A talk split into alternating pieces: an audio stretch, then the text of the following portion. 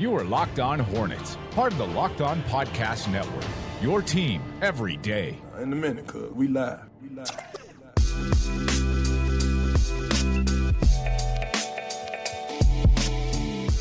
Welcome to the Locked On Hornets podcast, presented by the Locked On Podcast Network. It's your team every day. Local experts on the number one daily sports podcast network. I'm on Twitter at Walker Mail. Doug's on Twitter at Doug Branson L O H. Nada on Twitter at Nada the Scribe. And you can find the show handle on most social media platforms at Locked On Hornets. Only me today, flying solo. Doug's probably eating a beef on weck sandwich, which, by the way, Doug has been known for a lot of things on this show, mock drafts, bad food takes, which might be changed after some of the love that everybody has been giving him on Twitter. But Panthers Mafia, friend of the show, always appreciate his listens. He's tweeting at Doug.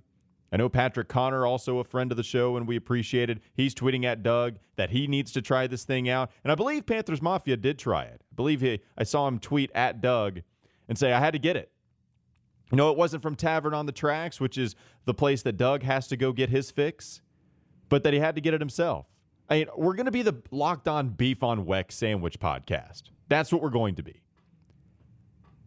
Everybody's trying it out now. We need to find some type of promotion. We need to find some endorsement somehow because of how much Doug has talked about it. And on Twitter, Doug said he ate one for lunch again yesterday. After we got done recording the podcast, he ate one again. Usually what Doug eats when I walk into the studio, he's eating like carrots. Oh, he, he was eating for a long time turkey, and he was, I think he was on a kick where he wasn't eating bread for a while. So he was just eating turkey and carrots. And there was that one time I told you I walked in where the beef sandwich came in with this bit in this big barbecue tub. It's always very weird when I'm going to walk in on Doug eating. We know about the popcorn and Sour Patch Kids, which is just gross. It's just gross. It's what it is. But now there's finally a food take that everybody seems to be all about. And I gotta, I, I mean, can't lie to you guys. I want to try it now. And I don't know if I've tried it. I feel like I've had a beef sandwich before, but that sounds very different to me. So I'm going to have to try that out. And it seems like you guys are embracing the fact that we have become more known for the sandwich than we have been for just talking about the Hornets and whatever the else we, uh, whatever the hell else we talk about. We appreciate you doing this once again. So it's going to be a little bit of a different show today. We're we're going to play you a, a ton of sound. Just all of the opinions that we've gotten from some of the analysts that we've either talked to on the Locked On Hornets podcast, or I was able to collect some audio from the Wake Up Call, sound from Paul Biancardi, sound from Reed Forgrave of C B S Sports, sound from Jeremy Woo of Sports Illustrated. We got some sound from some of the people that we did draft profiles from and some of their podcasts. So we got a lot of sound today. I want to get to all of that. It's just going to be a, a big collage of sound bites is going to be today's show. And it's all to get you set for the N B A draft tomorrow. One more day before we sit tomorrow evening and see who the Charlotte Hornets take at number twelve. See if they trade up, trade back, see what the hell the Charlotte Hornets do, as well as all of these other teams. I want to talk about something first, though. There was a big move made in the N B A today. How big? You can decide for yourself. But it does affect Kemba Walker to some degree. And that's the thing that we always have to do, try to find a local angle on how this big move or how something in the N B A and the bigger landscape of things, how does it affect the Charlotte Hornets? And so the move that we saw today, we saw the Memphis Grizzlies trade Mike Conley Junior to the Utah Jazz. Now, this is something that's been in the works for a long time. We know that the Jazz have been interested in Mike Conley. In fact, they tried to trade for him at the trade deadline, but they just couldn't work out a deal. And so the Grizzlies were able to get off of Marc Gasol, but they weren't able to get off of Mike Conley. A lot of teams kind of criticized, or a lot of analysts, I should say, kind of criticized the Grizzlies for not being able to get off of Mike Conley before the N B A trade deadline. It just would have made more sense for him in a lot of people's minds, but at least they get off of him now. So the, the trade is this. It, they trade Mike Conley to the Utah Jazz for Grayson Allen, Kyle Korver, and Jay Crowder, also the twenty-third pick in tomorrow's draft, and a future first-round draft pick. The protection on that future first-rounder, the Jazz will send a protected twenty twenty first-round pick to the Grizzlies. That pick will convey as a late lottery pick in twenty twenty or twenty twenty-one, or become a lightly protected pick from two thousand twenty-two to two thousand twenty-four. So that deal will be complete on July sixth. That's funny how we're always going to pay attention to the date of when these deals take place now. What really all the good G Ms should have. It's just funny how we're, I feel like we're going to start emphasizing this because of the massive failure that Rob Pelinka endured when getting what really was a fantastic player. Like, how many times are you ever going to say it's a massive failure for somebody to trade for Anthony Davis? And it, that's probably exaggerated. It's just, dude, how do you not know that you're going to make this trade complete on July thirtieth so you have enough room to get another star, so you don't have to try to finagle the system enough to where you're just taking on second round players and second round contracts just so you have enough money to go after a third star? It's just so dumb. But anyway, so it's going to be completed on July sixth. Mike Conley going to go to the Utah Jazz. And the local angle here, of course, is that is one less team that's going to be interested in taking on Kemba Walker. And I feel like that was a team that we have discussed a decent amount. I don't know, however, much interest there was in the first place on Utah's front. I think that Utah was certainly in the running if they wanted a point guard. Utah was able to move on from Ricky Rubio. No, that's somebody that they're ready to move on from and go to another star point guard to try to pair with Donovan Mitchell. And I think Kemba Walker would have been a really good piece for them to pick up. You like that team. Donovan Mitchell, Kemba Walker, Rudy Gobert, Jingles. You like those guys, but you also like Mike Conley being over there as well. You don't have Mike Conley nearly as long as you would with Kemba Walker. You know, presumably, if they would have gone after Kemba, then Kemba's going to sign the four-year max as much as they possibly could, get one hundred forty million dollars. But Mike Conley doesn't have to do that. The Utah Jazz don't have to do that with him, and therefore they're going to sign the older point guard to less money. And maybe that works out for them for a little while. So that's just one angle to decide whether you would rather have Mike Conley for that team or Kemba Walker. Kemba the better player for sure. But just interesting to see how they would like to go about it with the monetary scale. And so now that is, that's one team that you can get rid of. They're not going to go after Kemba and Mike Conley and have Donovan Mitchell in the backcourt. They're not going to have enough money. So now you don't have to concern yourselves with the Utah Jazz to take Kemba Walker away. I don't know how interested even Kemba was going into Utah, but it seems like the teams now, it's going to be the Los Angeles Lakers. The Lakers, if they find a, if they find a way to work the system enough to where they're able to send a max offer to Kemba Walker, then yeah, that becomes a little bit harder decision, because if you're Kemba Walker, you're not turning down one hundred million dollars to leave the Charlotte Hornets to go away and play for the Lakers on a twenty-three point seven million dollars deal. You're just not doing that. But if they find themselves in a position where they can offer a max slot again, then yeah, Kemba's got a little bit harder decision, because he is going to be closer to a championship with the Los Angeles Lakers, including LeBron James and Anthony Davis. And Mark Stein did report that when everybody thought at least the Lakers had enough money at the time, their top target was going to be Kemba Walker. So if they're able to do it, which the Lakers are actively shopping to try to figure out a way to work the system, then Kemba Walker gets back in the party. So you have the Lakers. That would be a very real possibility if they're able to get that max slot back. Indiana is a team that I do think is interesting, because they have been linked to uh, some reports that they're interested in D'Angelo Russell and Kemba Walker, a point guard to pair alongside Victor Oladipo. Some of these teams want a really good backcourt. So maybe that would be a team that'd be interesting to watch. New York, Ian Begley says Kemba Walker doesn't want to go to New York, even though there are people that are really high in the New York Knicks front office on Kemba Walker. So I, I don't I don't think that the New York Knicks are a team that you have to watch out for. But Utah Jazz, one less team that you got to worry about if you want him to play for the Charlotte Hornets, and just have to worry about, period, in the Kemba Walker sweepstakes. We appreciate you joining us on the Locked On Hornets podcast, the Locked On N B A mock draft. It is underway. It should be finishing up today. Maybe it finished up yesterday, but if you haven't checked it out yet, make sure you go to Locked On N B A and check all of that out. You've got the local experts in every single one of their draft rooms. Jeremy Woo of sports illustrated dot com. He's got all the player breakdowns. I'll play you a couple of sound bites from him today, but you can get all of his analysis if you go to the Locked On N B A podcast. And if you're a big fantasy basketball player, of course, listen to Josh Lloyd. Great fantasy podcast. One of always the top-rated fantasy podcast out there if you are a fantasy basketball player. He's got all of the rookie fantasy breakdowns for you. That's going to be so much fun to see which guys you want to draft on your team. Maybe there's a sleeper that a lot of people don't know about in your league.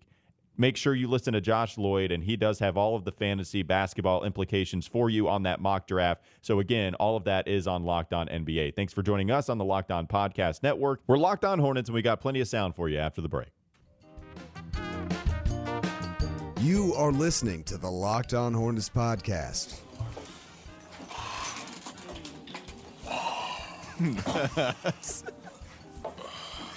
No, here's the funny part. I was listening to this to prepping for the show, and um, my wife walks in and was like, "What are you yeah, listening right to?" That's a little scary cool. if, if you don't have the context. If you walk in and you start hearing that, yeah. that's Darth Vader. I didn't have pants on. That didn't help yeah, either. No, um, it's time for more of the Locked On Hornets podcast.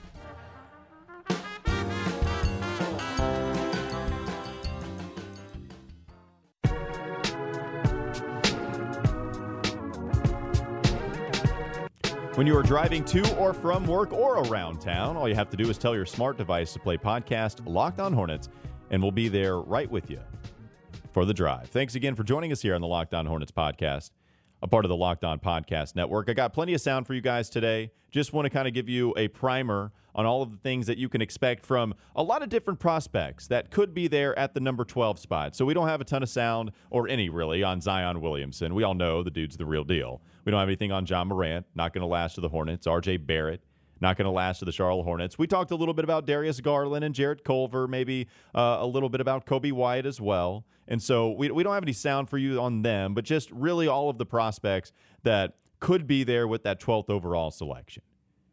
And so uh, let, let's start with, I, I think, the guy that I think has the most traction at number twelve, somebody that, at least for me, maybe you guys feel differently, but a name that I've seen a ton linked to that twelve spot that could be there, and that's Jaxson Hayes. Here's what Reed Forgrave of C B S Sports has to say on Jaxson Hayes. Jaxson Hayes, I think, is a really interesting player. Uh, I'm not sure if he is that star potential guy, but I think he's like a he could be like a Clint Capela guy who's great when he's surrounded by the right players and the right system. So we know two people that disagree with that take. One is our very own Doug Branson, who thinks Jaxson Hayes has an extremely high ceiling. And Paul Biancardi disagrees with Reed Forgrave. He loves Jaxson Hayes. I don't know if you've been following the team account. You should. But the Charlotte Hornets, at Hornets, they have Paul Biancardi doing a lot of these draft evals around a lot of these prospects, and he loves Jaxson Hayes. If you'll remember from the last episode that we had, Paul Biancardi talked about how if he's there, then he doesn't think that you pass him up. Of course, depending on maybe one of these crazy freak falls happens in the draft. But Jaxson Hayes is the guy that he's saying, yeah, you you don't pass that guy up if he lasts to number twelve. And so just interesting comparisons. Clint Capela, you know, I, I think we all like Clint Capela. But you would rather him be better. And I guess if you got Clint Capela with the twelfth overall selection, you should probably be happy with that.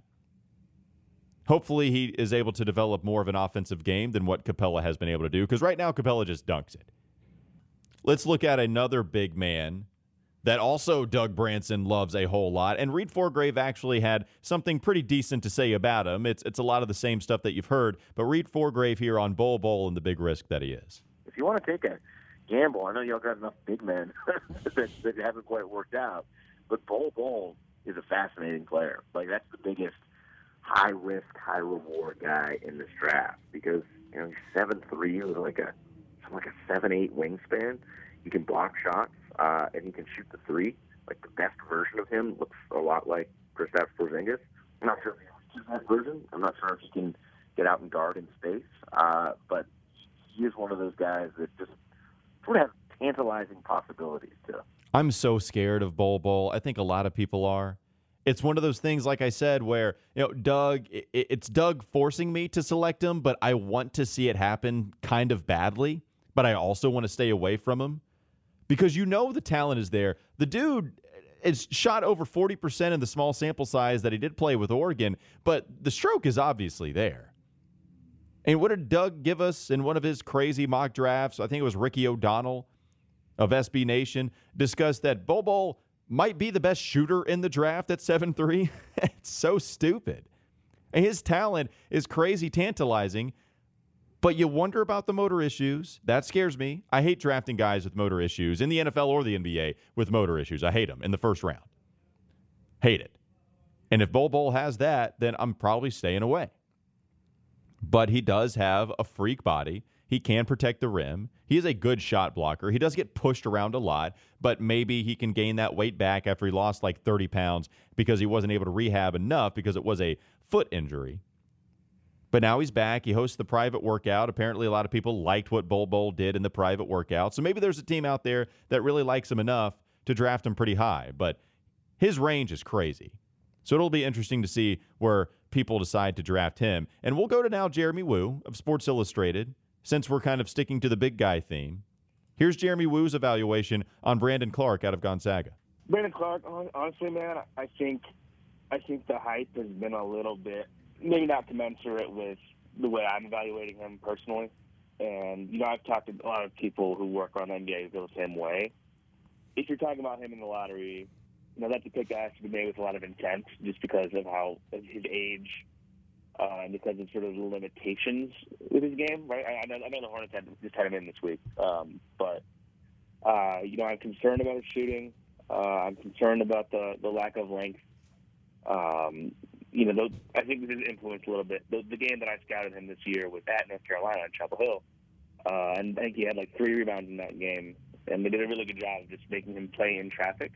And he had a really hard time. So I think it might be that just I have sort of a different uh, stance just because that's sort of my lasting memory of him. But I do think that there are some yellow flags there in terms of what it, about his game is going to translate. Yeah, you guys know I like Brandon Clarke a lot. I would be absolutely happy if they decided to take him with that twelve spot. I just think there is an elite defensive ability with him. So I disagree to a, a little bit with what Jeremy Woo has to say. One thing that is interesting, he says at the beginning of that soundbite, he says that he's spoken to a lot of people around N B A circles that feel the same way about him. And the only reason that's interesting, look, everybody wants to throw around their credibility, and it's fine. Like, you're, you're supposed to do that. But everybody's throwing around their credibility about who they talk to. It just, it would make a lot of sense why we haven't heard his name a lot more as we've gotten closer to the draft. Because remember, Brandon Clarke worked out with the Hornets pretty early on in this workout process. And I don't think that he had a very good workout with the Charlotte Hornets. And I don't know if there's a ton of other people that like him so much that it just seems like we haven't heard his name a whole lot here recently. And so maybe he hasn't had good workouts. He seems more of a guy that when you throw out on a five-on-five situation, he's going to dunk the basketball a lot. He's going to block the hell out of your shot. He's going to give you phenomenal defense. And he's going to average fifteen points a game because he's just stronger than everybody else down low. But also I do think that he's got a touch. You know, he finished very efficiently within that five-foot range within the basketball goal. I, you guys know I like Brandon Clarke a lot, but I, I'll admit it when – a lot of other people don't like him. It is worrisome. You know, I know he's a polarizing dude, but I'll, I'll stand for Brandon Clarke. I have no problem with that. I, I'd be happy with him being that twelfth overall selection and for him to be that five that I know he doesn't stretch the floor, but he can defend a damn, like one through five pretty much. I mean, maybe one is a little bit harder, but I, I think the guy can absolutely develop into somebody that can switch everything. And if you put weight on him, he does need to put a little bit more weight on him. And I get that. I thought he was fine for a while, but I, I did. You, you see the weight come in at the combine. He needs to put weight, more weight on him. But the N B A puts weight on you, dude. Like, they do such a good job of making sure that you get bigger. You know, Kevin Durant's the one guy that, that just never got any bigger. You know, I mean, look at Giannis. He became a freak. You know, you look at all of these guys. All of these guys get so much stronger. I think Brandon Clarke can get stronger. I also, you don't love his age, but you guys know how I like Brandon Clarke. I talked about it a lot early on in this entire process. So those are a couple of the big guy sound bites that we played from Reed Forgrave, also Paul Biancardi. We got plenty more on the other side of the break, plenty more sound to get to from some of the wings that will be interesting to see if they could fall to the Charlotte Hornets at that twelfth spot. We'll talk about it in just a second. It's the Locked On Hornets podcast. You are listening to the Locked On Hornets podcast. Did he go with Myers Leonard as his first comparison as a big man hitting from the three-point line? Oh, did I say Leonard? I meant uh, Miles Turner. Okay. You did. I think okay. You said Miles Leonard. That was Leonard. On me. Sorry about that. That's a bad mistake. I know when I think shooting big men, Myers Leonard is the first guy that comes to mind. Absolutely. I was thinking Steve Clifford and I might be Hot the shot. Same wavelength. Hot shot, there. Myers Leonard. that's, that's his nickname. It's time for more of the Locked On Hornets podcast.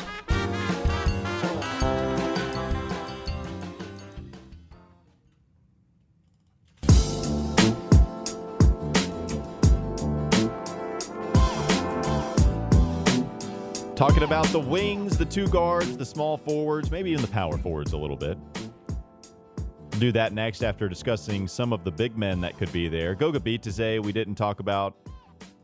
He did work out for the Charlotte Hornets. Rick Bonnell, Rod Boone, both tweeting out that he's got a good-looking shot.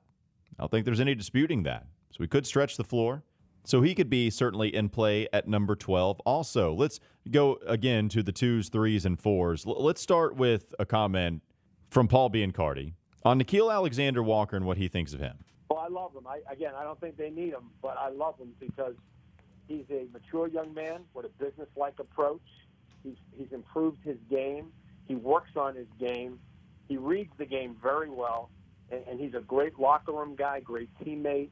His athleticism Uh, shines through at that level. I like everything about Nickeil Alexander-Walker. I, I just think he's going to be a, a really solid pro. I feel like that's a safe pick at that spot. I feel like what is not necessarily something you would call a safe pick, but a high ceiling pick would be Kevin Porter Junior And here's what Jeremy Woo has to say on K P J. I think in that part of the draft, you know, Porter has a good amount of upside. Teams are a little bit, you know, just there's some trepidation just doing the, the background work and, you know, making sure this guy is, you know, going to be, like, mature and, you know, and, and take things seriously. And I think most people agree, you know, you're going to you need to bring him into a team where you've got some type of, you know, culture established uh, where, you know, you can help, help, help him, you know, make that adjustment. But, um, you know, I think in that part of the draft, if you're in the late lottery, if you're, you know, after, anywhere after ten or eleven, I mean, you know, that's the guy who can – if you can get him, you know, in the right environment, he can deliver a huge return if you can get, uh, you know, get out. Yeah, Kevin Porter Junior, we've talked about a lot. I think he is somebody there with the highest upside. If you want to take a swing for the fences, I think Kevin Porter Junior is that guy. He would be very interesting to me. Some guy that I've been pretty down on ever since I watched film on him. Really, I, I watched film at him on, on him pretty early on, one of the first prospects that I paid attention to. Because we had Jared Morris of the Assembly Call dot com and the Assembly Call podcast, we had him on to talk about the one year that Romeo Langford played at Indiana. Here's what he had to say about him and how maybe he could be a good pro. I think if you're committed to his development, then I think he'd be a great prospect at that point because he does have some of the athletic, you know, he has the athletic ability that you're looking for, uh, and he's a hard worker, and, and he's a, you know, an earnest guy that really wants to get better. And so I think I think the shooting can become passable to where the rest of his skills can flourish. But I think if you need him to step in right now and play big minutes or be a starter, you're really going to count on him, you may be disappointed. But I still think he projects into the future three, four, five years as a really, really good player, potentially a great player. I mean, that's, you know, we're one year removed from him having that kind of a scouting report. That shot has to worry you, man. It was just not good last year, and I just don't see Romeo Langford becoming somebody that you can really depend on. The, the one thing that hurts, that, that that's tough to evaluate him with, is because he had that thumb injury all year long, and he said that it held him back. Of course he's going to say it held him back. It just matters on how, how much you think it actually did hold him back, because he was one of the top prospects coming out of New Albany in Indiana. You know, he was, I think, the fourth overall guy. Archie Miller was able to get him to go play with the Hoosiers. I, I just am not that high on Romeo Langford. Maybe I'm wrong on him, but it's just not somebody that I would rather draft over a lot of these people. And I feel like not a ton of people have talked about him. I think maybe he slid a little bit during this entire pre-draft process. So Romeo Langford, somebody, and one of the only guys, Doug would say, that I'm down on. Let's look at a local guy in Naz Little. Here's what Paul Biancardi has to say about Naz Little, and of course it didn't work out all that great for him in the one year at North Carolina. Did have a couple of good games in the N C double A tournament, but overall just didn't seem to fit at times this season. I watched Naz Little play in high school as well, put him into our rankings. He got into the rankings, Molly Young, uh, because of his energy, his aggressiveness, his physical body, six six. seven one wingspan, but for me, Little hasn't made the offensive progress uh, that you need for a twelfth pick in the N B A draft. I- I'm not real high on him for the Hornets at twelve. Uh, he still has some work to do offensively. He shot it at, at I believe, twenty-six percent from three. I know his three-point shot has gotten better in the workouts. I know he's a worker. Um, you know, he's playing eighteen minutes a game at North Carolina. I know the Hornets want to win now, like most franchises. I don't know if he's a guy who comes in and can give you what you need now to help your team win. I was never really high on him at the beginning of all of this. He has had a good pre-draft process. I think he does probably go somewhere twelve or higher, including to the Charlotte Hornets. I think that would absolutely be somebody that'd be in play. He's kind of grown on me a little bit, but, man, I just not enough to where he would he would pass over some of these other guys. I, I just I, I want somebody else. I'm staying away a little bit from Romeo Langford, Naz Little, and here's another guy that I'm not particularly high on, but Reed Forgrave does have good things to say about. I think Rui Hachimura is a really interesting player. Um, there's this side benefit of, he, look, he's, he's a big, strong, athletic guy. He's a little bit raw because he got started playing basketball late. But, like, you know, when you're a, especially if you're a small market team, I live in a small market city, you pay attention to things like ticket sales and things like relevance. And Rui Hachimura, it sounds silly, but he's going to be the first uh, lottery pick from Japan. He's going to be playing for the home team in the twenty twenty Olympics. Uh, there is some sort of intangible thing that he gives to a team. Yeah, we haven't we haven't talked about the intangible there of being the first guy in the lottery drafted out of Japan and maybe selling some tickets that way.